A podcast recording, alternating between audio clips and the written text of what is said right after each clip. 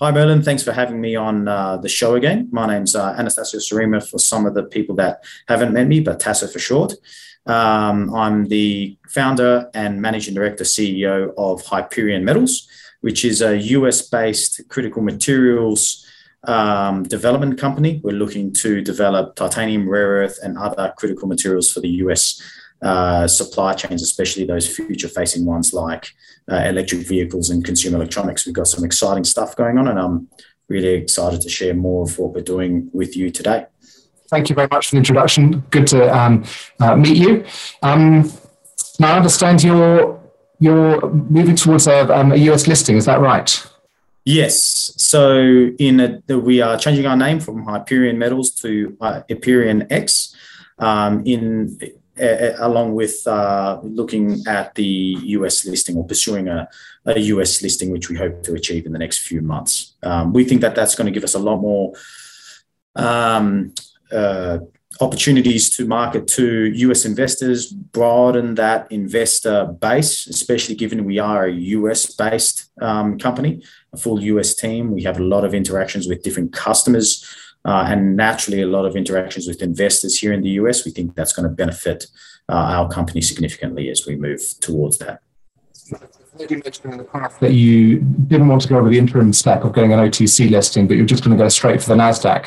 What's the um, what's your you know how much of your shareholder register at the moment is US based because um, because that you know if that changes that's a, a potentially a, a, very different audience or a larger audience yeah it is a large audience. So we had uh, completed US listings for a couple of my last companies, the latest one being uh, Piedmont Lithium. Uh, we are pursuing exactly the same pathway as what we did with Piedmont Lithium, where when we are not raising money on the listing, we are doing just a 20F uh, registration of our securities uh, via an ADR uh, onto the US onto a US exchange. Um, so it's a fairly quick. Um, uh, process. We wanted to avoid, well, we didn't want to avoid OTC just because we thought we could come onto NASDAQ um, in a relatively short space of time. We thought that doing the two step sort of OTC, then NASDAQ was probably not required, and we'll put all our efforts into just completing the NASDAQ, the 20F and the NASDAQ. Is the response you're getting is, is there more interest in the US in the kind of the technology side going down the, the titanium metal route, or is there kind of appetite for the the kind of the, the rare earth production and the kind of the whole integrated supply chain? Integrated supply chain, there's a lot of um, interest in, uh, especially in our government discussions, in understanding that we can sustainably produce the minerals and then take those minerals and sustainably produce the products that then can be used by the auto OEMs, the consumer electronics companies, uh, and uh, some of the other, and, and the defense industry, for instance. But naturally, the American investor understands midstream, downstream more than uh, the extraction part of the uh, industry. Uh, so there's naturally more of affinity towards um, getting more excited on the technological side, especially because that's patented process. It's um, it's lower cost. It's decarbonization. It's much more sustainable. Um, so we we naturally can talk a lot more um, with uh, the US investor about that. They, they have a natural affinity towards that more. But then it is important as well to point out that ultimate integration and ultimate scale. Um, right now, for instance, we're taking titanium scrap and making it titanium metal powders. But ultimately, if you want to put titanium in every vehicle, in every battery pack, in every new electric vehicle, you're going to run out of scrap and you're going to need that mineral feedstock. Uh, same as, say, rare earths, naturally, you're going to need that mineral feedstock to then put into the supply chain because there's just not enough uh, rare earth scrap out there. So we, we probably lead in America with the discussion around the technological side, what we call our metals business. Uh, but naturally point out that we want to source sustainable sources of feedstock. Uh, and sustainable sources of feedstock can come from scrap, um, which is sustainably sourced and cleaned and, and ready for production, ready to go into our uh, process, um, or sustainable source of mineral feedstock. Um, so, so, we do get onto that side. So go ahead, Nelly. Yeah, no, it, it's it's a big thing nowadays, isn't it? It's it's assured provenance. It's being it's that traceability of your supply chain. Be able to, um, if you can get the link up with a kind of a commercial manufacturer of a product or a semi-finished product, which is then going to go into a, uh, a consumer product, consumer good, whether it's a car or a cell phone. Um, you know, if there's assured provenance, that that just adds credibility and it gives you the kind of the um, ESG stamp of approval. Mm-hmm. You've hit it on, nail on the head completely you can have traceability and accountability when you can complete that supply chain. Um, right now, um, you a lot of things that we do, even if we say extract, for instance, you, if you extract lithium uh, spodumene and create lithium carbonate or lithium hydroxide today in America, there's no major cathode manufacturing facility. So that actually gets shipped offshore gets manufactured into a lithium cathode and then gets shipped back. And that's where, you know, the lithium industry is bridging that supply chain gap here. So, and, and bringing it all here. So you can actually have better traceability and accountability and a better ESG, um, uh, I guess, checkpoints uh, for that material. Because once you ship it offshore, especially if it's going into some of these countries like China, where there's not as much of a focus on sustainability, um, in the production process, you don't know what's happening there. So for us, if we can bridge the gap from ore using partners and our own technology to manufacture the critical materials needed for America, uh, that's a traceable, accountable supply chain right here in America. Let's look at the result, um, if, if, you will. Um, let's let's. Uh, um, yeah, I've had a look at a few heavy mineral sands. and I met an Australian geologist who said that one of the reasons he's he spent his career in mineral sands um, was because they were on the beach and he liked surfing and he liked um, the, the, beach life, and so he became a specialist in mineral sands. But um, yours is not on the beach. No. So I'll just share something with you, Merlin, just quickly, just to show um, three slides to just quickly go through what we are. Uh, can you see that um, well there? Yes, I can. So where we are located, uh, excellent infrastructure for heavy mineral sand um, operation. If we look at the critical mineral operation or the minerals business as we call it, uh, excellent to keep costs uh, for access to end customers, but also for access to low cost operating and capex inputs.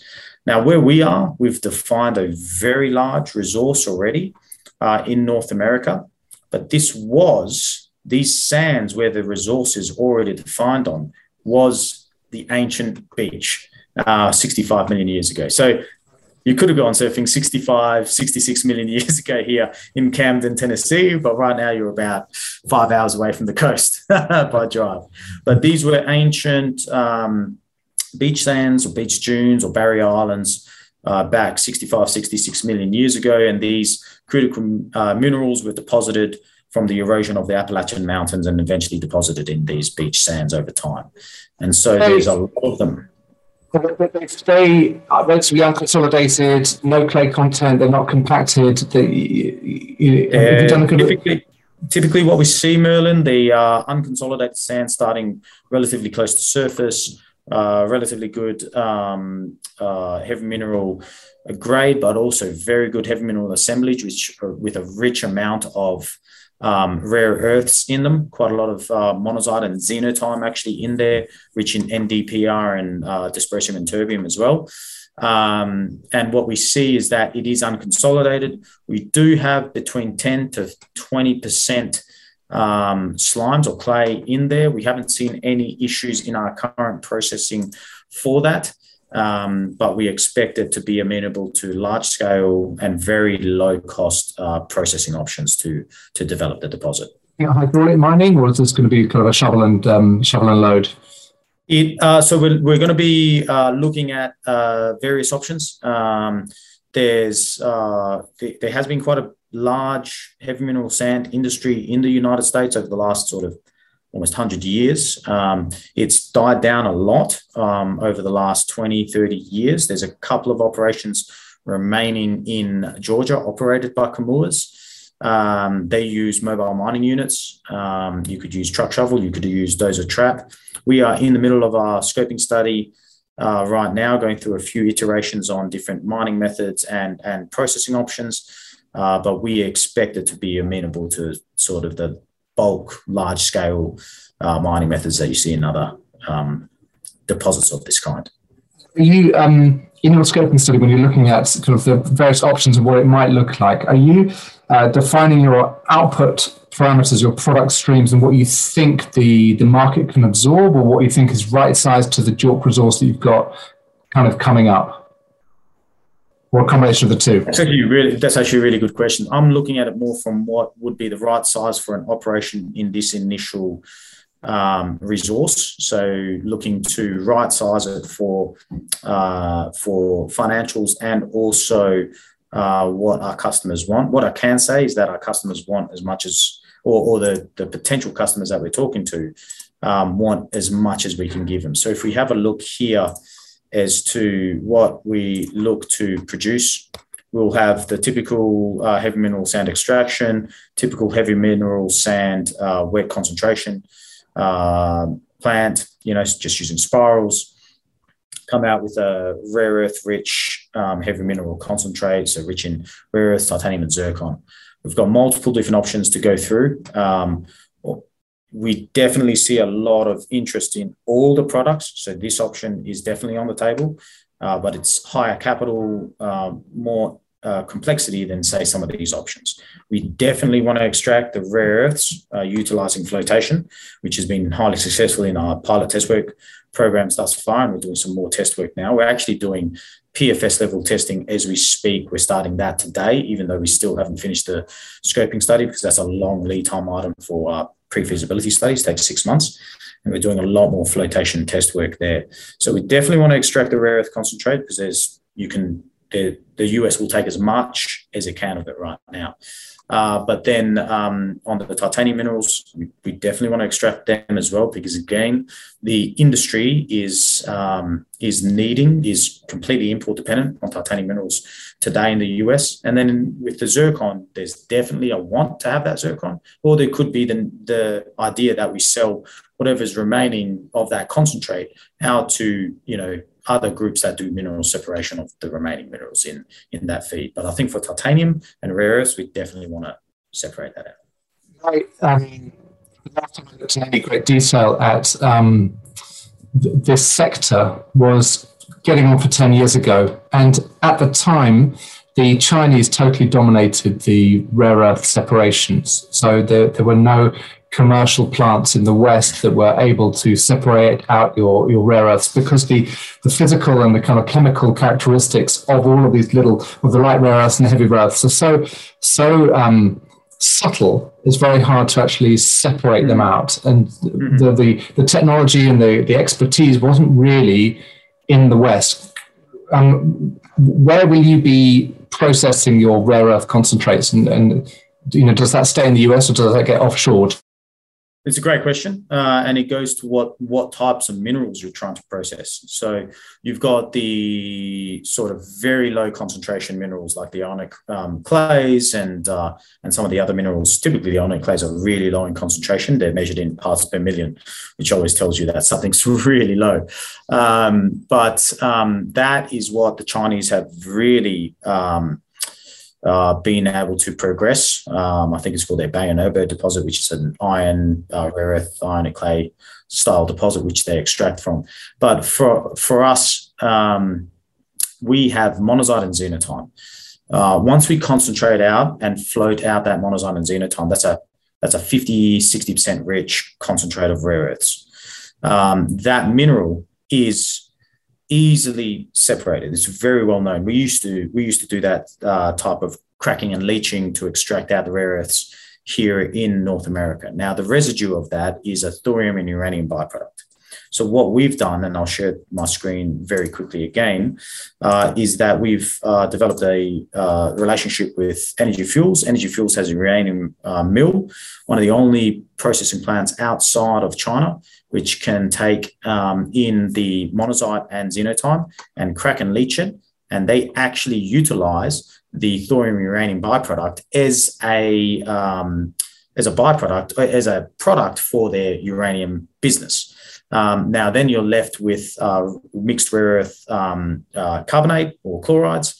Uh, they are planning on separation and they are in the process of uh, developing uh, separation on site for that. So we expect in the next few years, they have plenty of cash. Multi, uh, they're a plus $1 billion company listed on the NYSE. Um, I know Mark Chun as well. Um, they, who is the CEO, excellent company, fantastic credentials.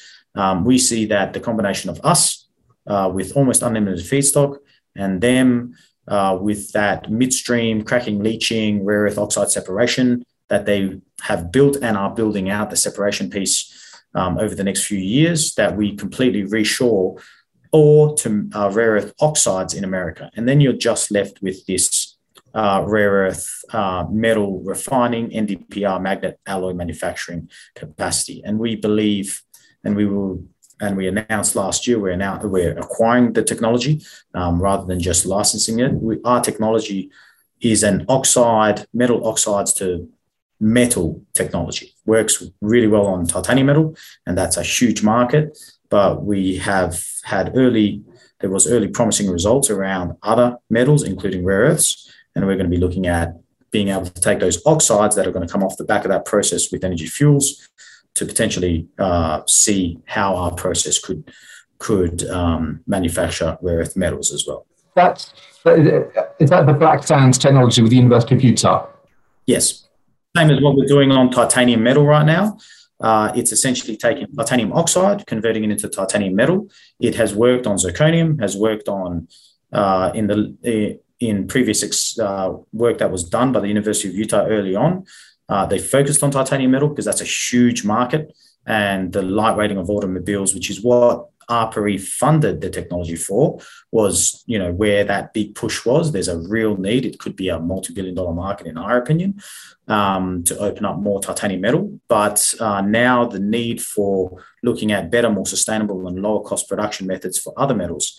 Uh, like rare earths, like zirconium, and like some other things like niobium, this uh, technology has promise to to work there. We need to do some more work around it. We will be over this year, um, but we have a fully operational uh, facility here that as soon as we look at it and do it in the 500 kilogram scale, we can take it to the, you know, uh, yeah, you can, yeah, you, it becomes modular at that point, and then exactly, uh, and, yeah. and then then you're able to expand. That, that's really interesting because the um, so much of these rare earths are, um, you know, they're critical for the defense and the aerospace industry, for ballistic missiles, you know, the neodymium and dysprosium and all these funny metals that go into guidance systems and, um, you know, enhanced magnets. Um, and it is it is a China dominated um, uh, production stream. So having that independence of supply, if you can go from oxide to metal, that that um, is a potential um, yeah, game changer. However, and, and, I, and I, I, I, do want to get downstream, but let's just um, yeah, uh, no problems. Let's stay upstream a little bit. Let's, no let's, stay let's on the minerals business, as I call it. No problems. Yeah.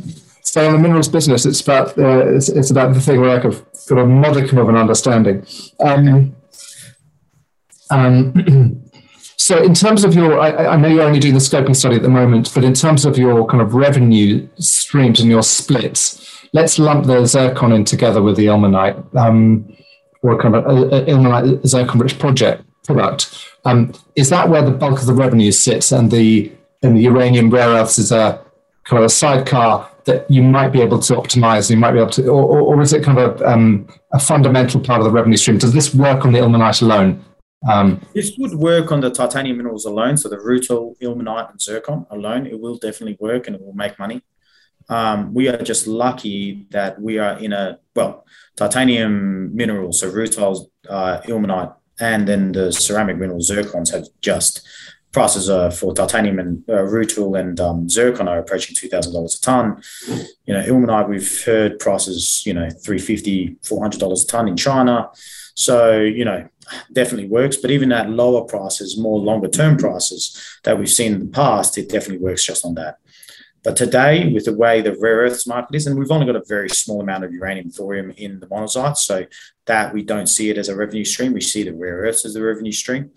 Um, the rare earths component, even if we just sold the monazite as a uh, as a sale of a mineral, um, that's very high right now. Uh, we've heard prices um, above ten thousand dollars or ten dollars a kilo for monazite, ten thousand dollars a ton uh, in China. Um, so you start plugging numbers like that and above in, and your your that dominates, um, even though it's a two to three percent of the mineral assemblage, because it's such a high value product.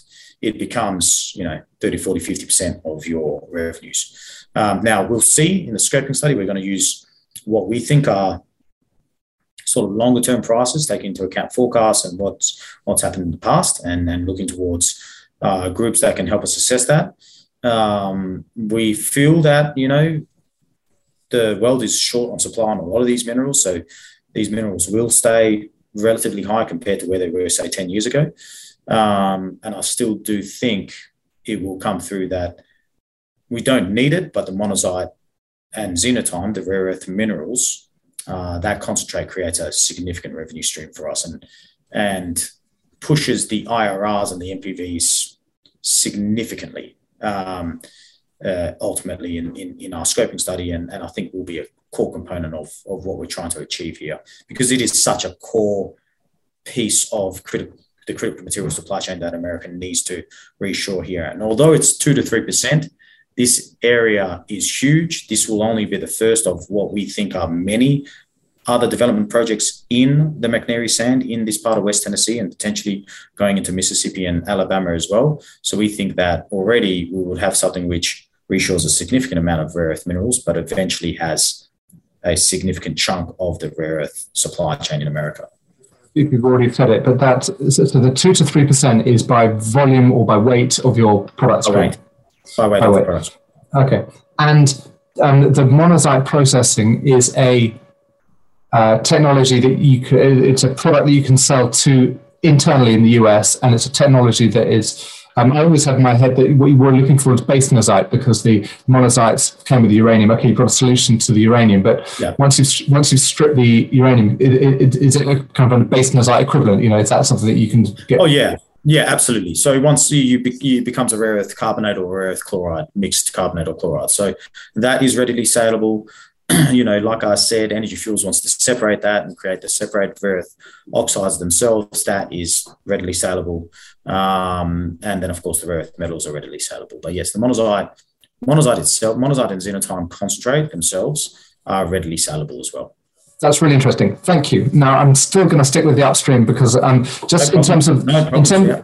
in terms of the JORC resource, um, where you've got to and how much of your kind of land package have you worked? You know, just in terms of you know the the, the, the, the relationship to what you've defined and the relationship to what you've potentially got.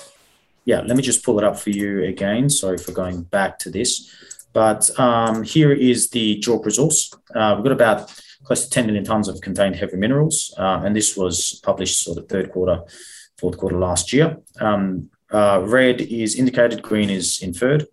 Uh, so we've got quite a um, quite a large amount of um, uh, drilled out uh, resources already. 431 million tons, a big high grade core of a couple of hundred million tons, um, rich in the right sort of um, uh, assemblage that we want.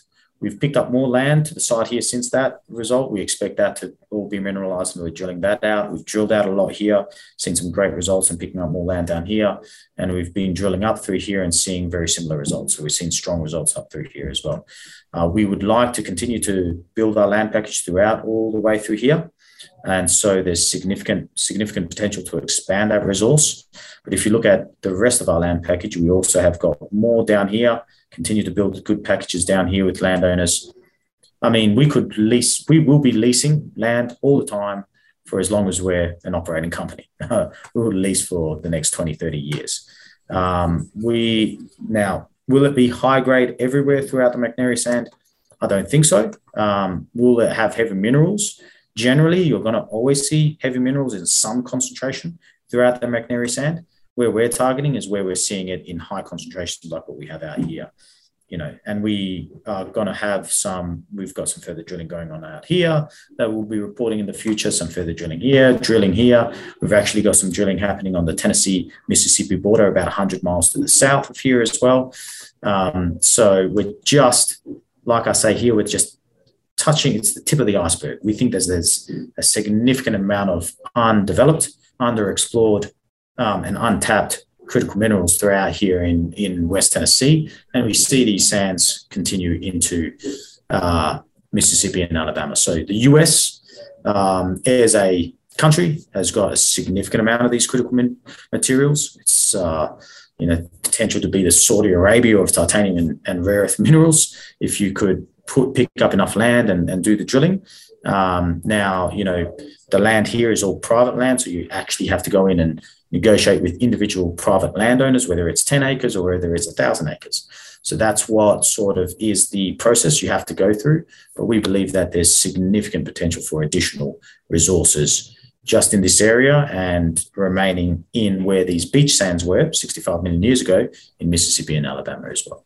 And what's the um, what's the vegetation like? What you know, are, are you uh, um, what, what, what, what are you dealing with? Um, and how sparsely populated is it? When you speak to one farmer, is it over a large land package or one landowner?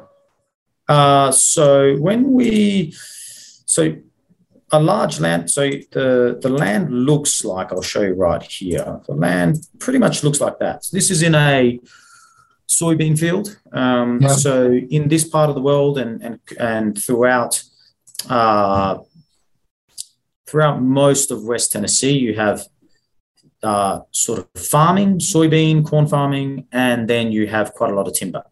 So the rest of it is sort of timber throughout there. That's one of our drill rigs that we had earlier last year. So it's quite um, agricultural focused land use. Um, you're quite a ways away from large population centres. We have the town of Camden close to us, which is about three and a half thousand people. Benton County itself, where we operate mainly, and Henry County, between them, there's probably 30,000 people. Benton, Henry, and Carroll County, probably 30, 40,000 people. Um, so, relative to, say, other parts of America, sparsely populated, um, agricultural focused, timber, and uh, agribusiness uh, sort of industries. So, that's why our focus is very much on sustainable uh, mineral extraction practices. Uh, we're lucky in that, as you probably know, heavy mineral sands, it's active reclamation. So you're not leaving behind a big pit and reclaiming it 20 years later. You reclaim, you have active reclamation as you go. We are planning to work with University of Tennessee and the Institute of Agriculture and Professor Forbes Walker out of there, who is a world-renowned uh, environmental sustainability, uh, environmental scientist, soil scientist, um, to look at um, rehabilitation, reclamation practices, which are exceed anything that is, anybody has done in the past. So we're very focused on that. We are a big part of the community. Our people live in the community. Um, we deal with the community a lot. I've got friends there. Uh, we want to do the right thing. We want to have, we want to, ideally, the legacy that we want to leave behind as a company is leave the ground behind or the land behind in a better state than what we found it. So if we can improve uh, soil quality there, if we can reintroduce native species of grasses, native species of trees, that's what we aim to do with our environmental practices. It's the right thing to do, and it's also right for business because, as I said, we will always be leasing. So if we haven't got a, a land package that we want today, but we want it, but we're going to want to mine it in five years, if we've done the right thing over the next five years in development, that group should be open to will be most likely open to leasing to us in that future time. Um, and it gives us a competitive advantage um, and sort of like a moat for our business where we are the environmentally sustainable producer in the area, have developed this. And uh, we are the natural first group that a mineral owner or landowner will come to to say, hey, your mine's getting close. Could you come and mine my area so I can get those royalties and you can put our, the land back in a better state than what, what it was before?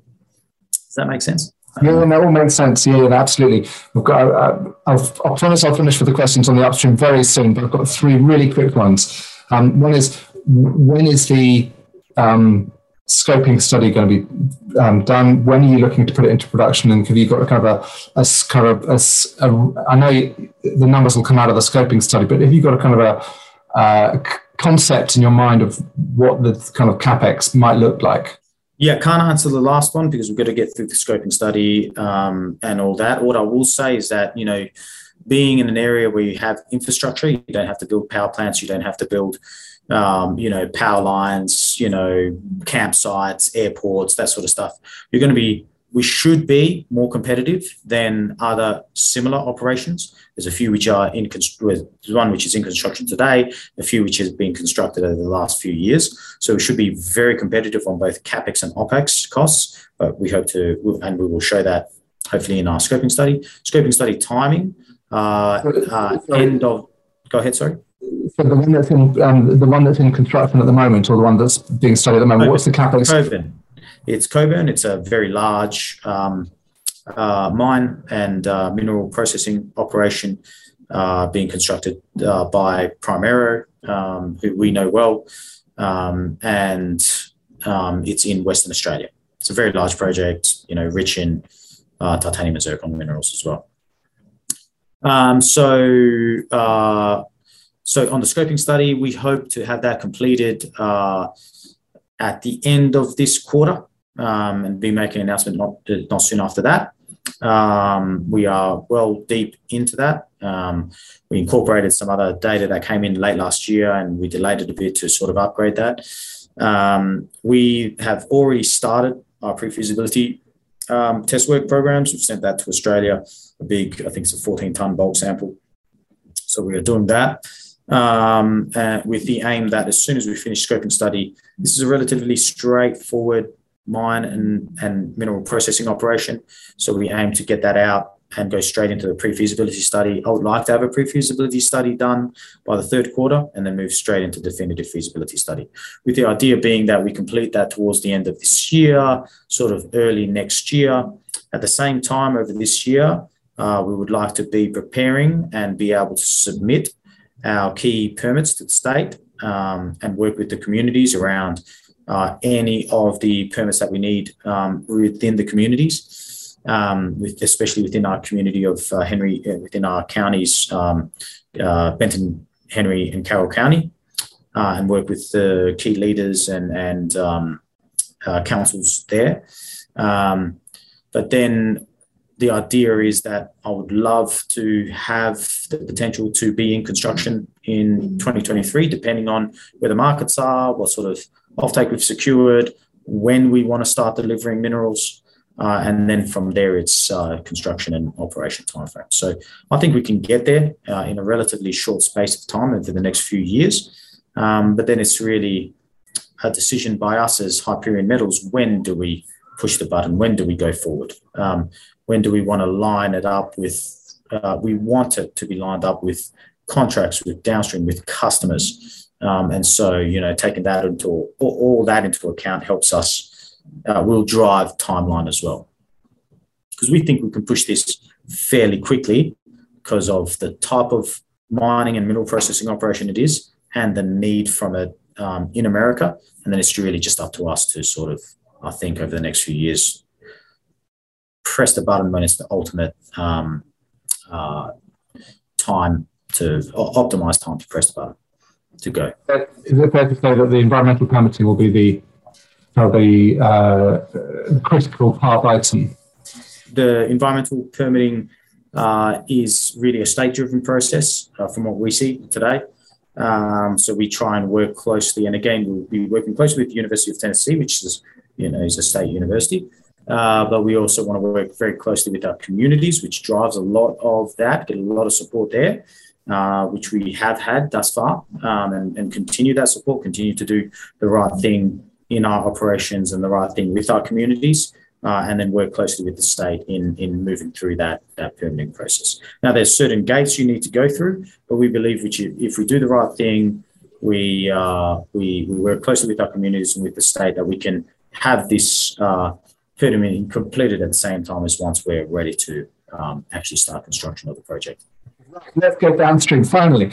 Um, no problems. Yeah. um, so the black sand technology, taking um, titanium oxide and turning it into titanium metal, um, you've got a pilot plant up and running. Um, from what I can see, the market is absolutely huge, or the potential if you can bring the costs down. So, can you just talk to me where you are on that pilot plant and that scaling up and that process? Yeah, we are actually in the facilities. I'm actually in the facilities right now, and I'll pull up a. Um, I'll quickly pull up a picture of where where it came from. So the the technology is based off a scientific breakthrough which Dr. Zak Fang had out of the University of Utah. And then he was funded by ARPA-E within the Department of Energy to scale the technology. And essentially, took it in the 2011, 12, 13 timeframe from small furnace to this very large furnace where we can do, you know, quite large batches, 60 kilos a batch. We aim to take that even larger this year, um, multiples of that larger this year. And still, it will be sort of a pilot demonstration scale, but it will be significantly enhanced. Very simple process, um, very simple, uh, straightforward process uses off the shelf technology, uh, no very high temperatures. Um, it's like baking a cake, the way I think about it, as I've been doing it. So the pilot facility is operating today. We're doing it right now. Uh, we've had a lot of interest uh, from potential customers, not just from the defense side and aerospace side, but it's actually quite a lot more interest from auto uh, and the sort of consumer electronics, consumer uh, goods side. Um, so again, can have a huge potential if we bring that cost down, because there's a not not only do we reshore the titanium metal supply chain, which is now being offshored uh, in America, is the mineral to metal supply chain. We also can have a disruptive effect on not just that titanium metal supply chain, but the aluminum and stainless steel supply chain as well. So that's where we see there being huge potential to uh, to to scale this technology and and create essentially like an age of titanium where we proliferate the use of titanium in a lot more applications because there's lightweighting is a big thing for electric vehicles right now. Corrosion resistance, longevity of products is a big thing for consumer products right now. Recyclability is a very big thing as well. And our process is a 100% recyclable process. We're taking scrap now and making titanium metal powders.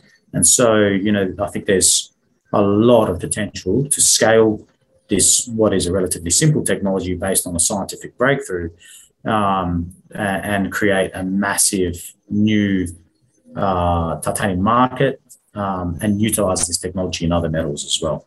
In consumer electronics, you know, where does that go? Where what's the market opportunity there?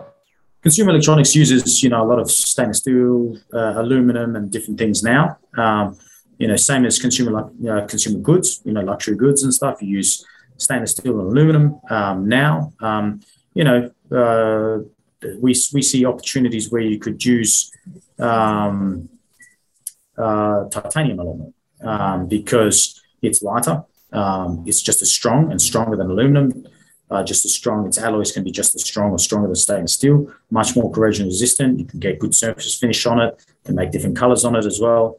Um, so we see many big applications there. You know, like for instance, a lot of luxury watches can either be gold thing, but their base models are stainless steel, for instance.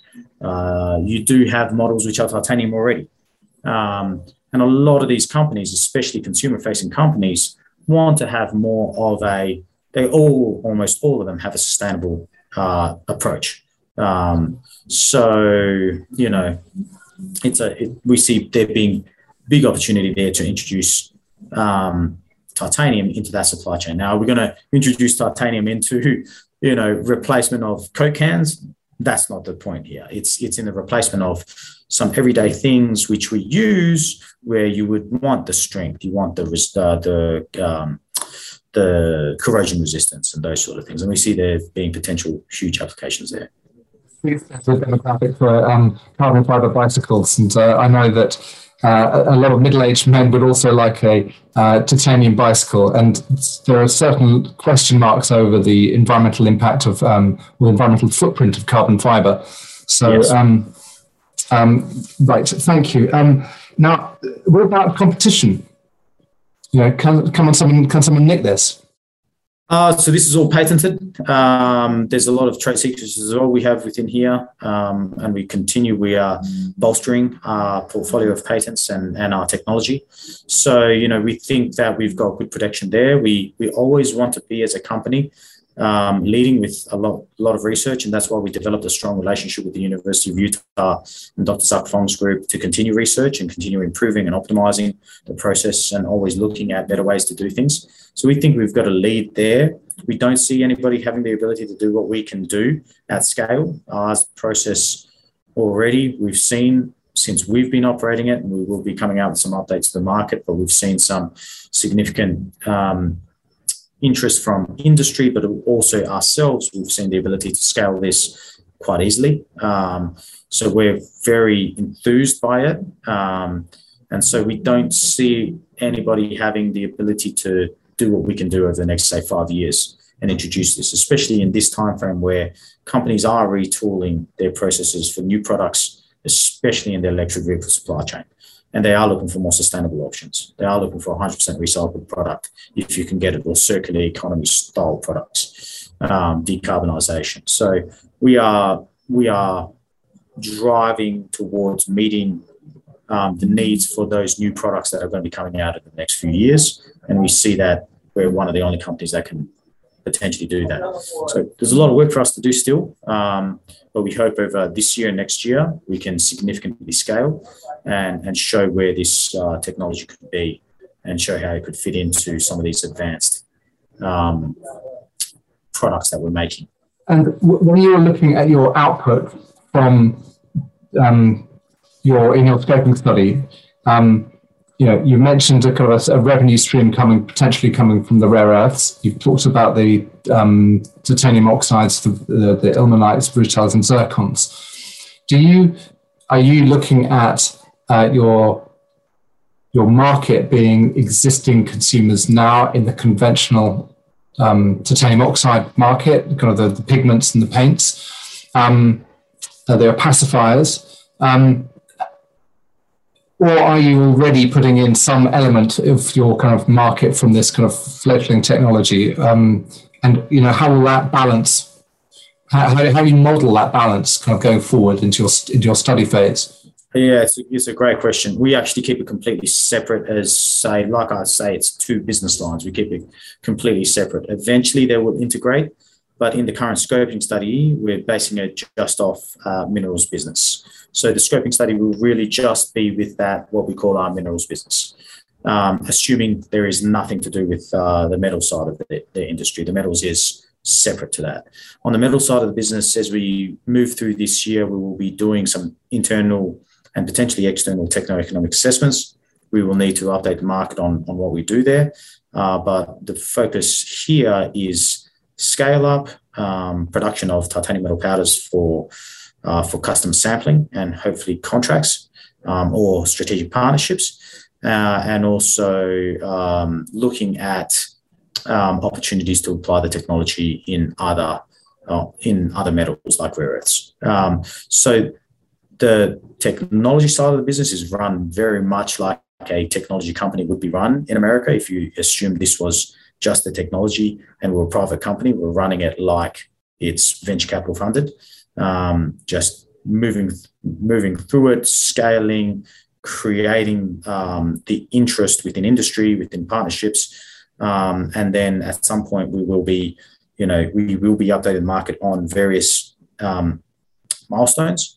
Um, and at some point, we will be uh, looking to come out with this is how much it will cost. This is how much we think we can bring cost down to. This is where we think the first products will be as well.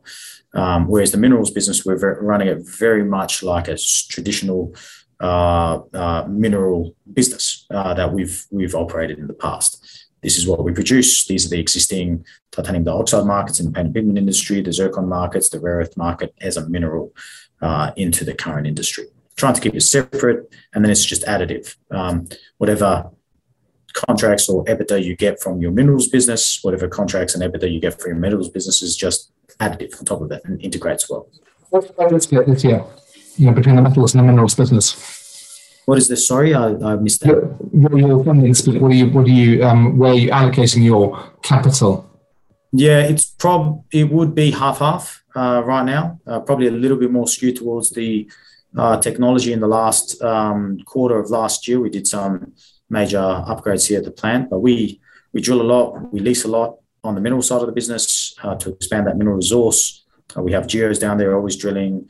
We have the scoping study going and and the tests we're going. So that that takes capital. And then on the tech, on the technology side here at our facilities here, we are actually operating and making titanium metal powders. So that that takes funding as well. So it's probably split about half half, maybe a little bit more skewed towards uh, the technology side. Um, depending on how things go this year, it may skew even further to the metal side of the business, just depending on how much larger we go at this facility.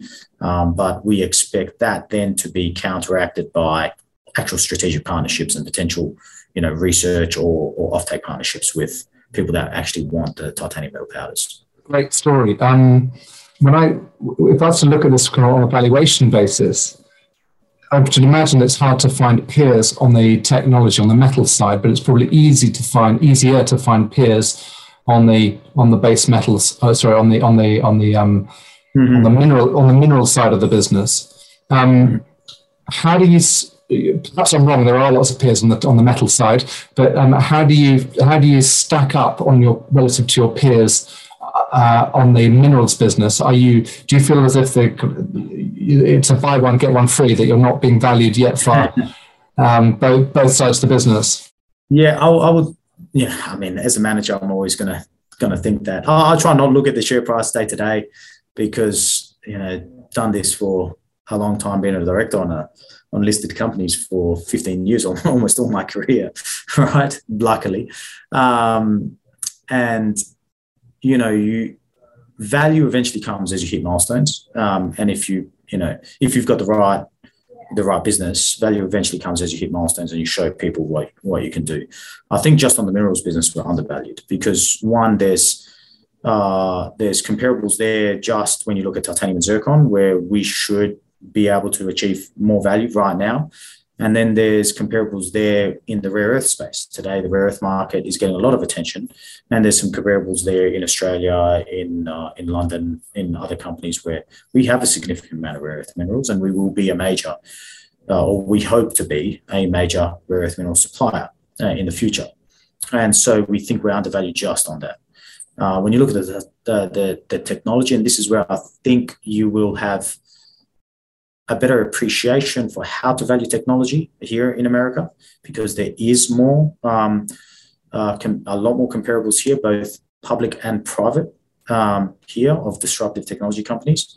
I think that will naturally come through uh, as we hit milestones and as we bring it to the American uh, investor because they they have an affinity towards technological disruptive firms that's what they've invested in a lot of. You've seen a lot of that happen here in the American market. And that's a, a big reason for us wanting to move towards um, that US listing. But I think there's still some comparables in Australia we can compare ourselves against. There's some uh, companies which are which are chasing sort of the the similar integration dream um, uh, in the critical material supply chain. You've got uh, Australian Strategic Materials out there. I think that's a 1.2, 1.4 billion dollar company. I think we're about 120 million dollars right now.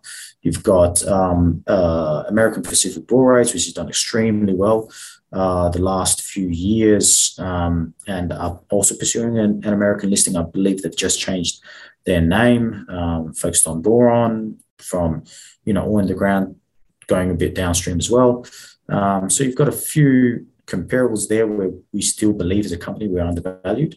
Uh, but ultimately, we we feel confident that we hit our milestones, uh, we get uh, news out there, um, and we do the right thing, and we should be there. There will be we we hope that there will be a re-rating uh, in valuation in, in times to come. We're very confident in what what potential our business has and we've got a lot of cash on the balance sheet as well so it doesn't it's sort of uh, that that makes you feel comfortable. Because for me as a as a manager even though i'm one of the largest shareholders and um, and the co-founder uh, i'm not looking to sell stock. So i don't mind i'm looking at where the business will be in five ten years time. Uh, you're only you know for me the share price and the valuation is around uh, you know i want to push that because I want to push, because I want to minimize dilution uh, uh, for not just myself, but all my shareholders. Um, and so, you know, I'm not concerned about what happens day to day. Uh, I'm just very much focused around trying to create that value to minimize dilution when we do have to raise capital.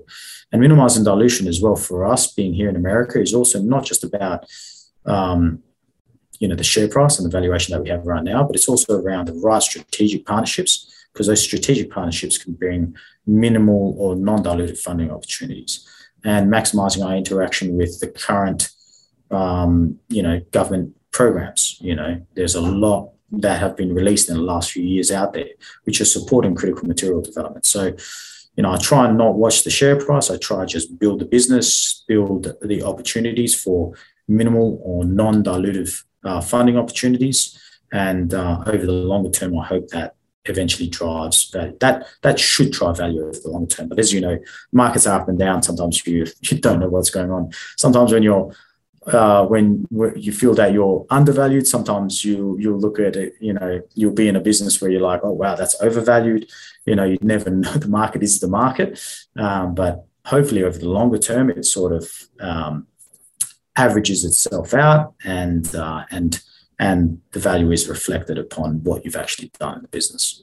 Thank you very much. Yeah, we, we live in um, interesting times in the market. There's some uh, there's a fair degree of turbulence out there, but um, thank you. That's been a really um, interesting and informative introduction to um, Hyperion. I look forward to following it over the next few months, um, particularly um, the, the, the, results of the scoping study really so I can kind of get a handle on what the, the end products of that um, minerals business will look like. And um, the other half of my brain, I'll be looking out for the um, the, the, the, the, pro, the, progress on the on the metal side of the business. But um, thank you, very, thank you very much for your time. Yep, real pleasure. Thanks very much, Merlin. Look forward to speaking to you again soon.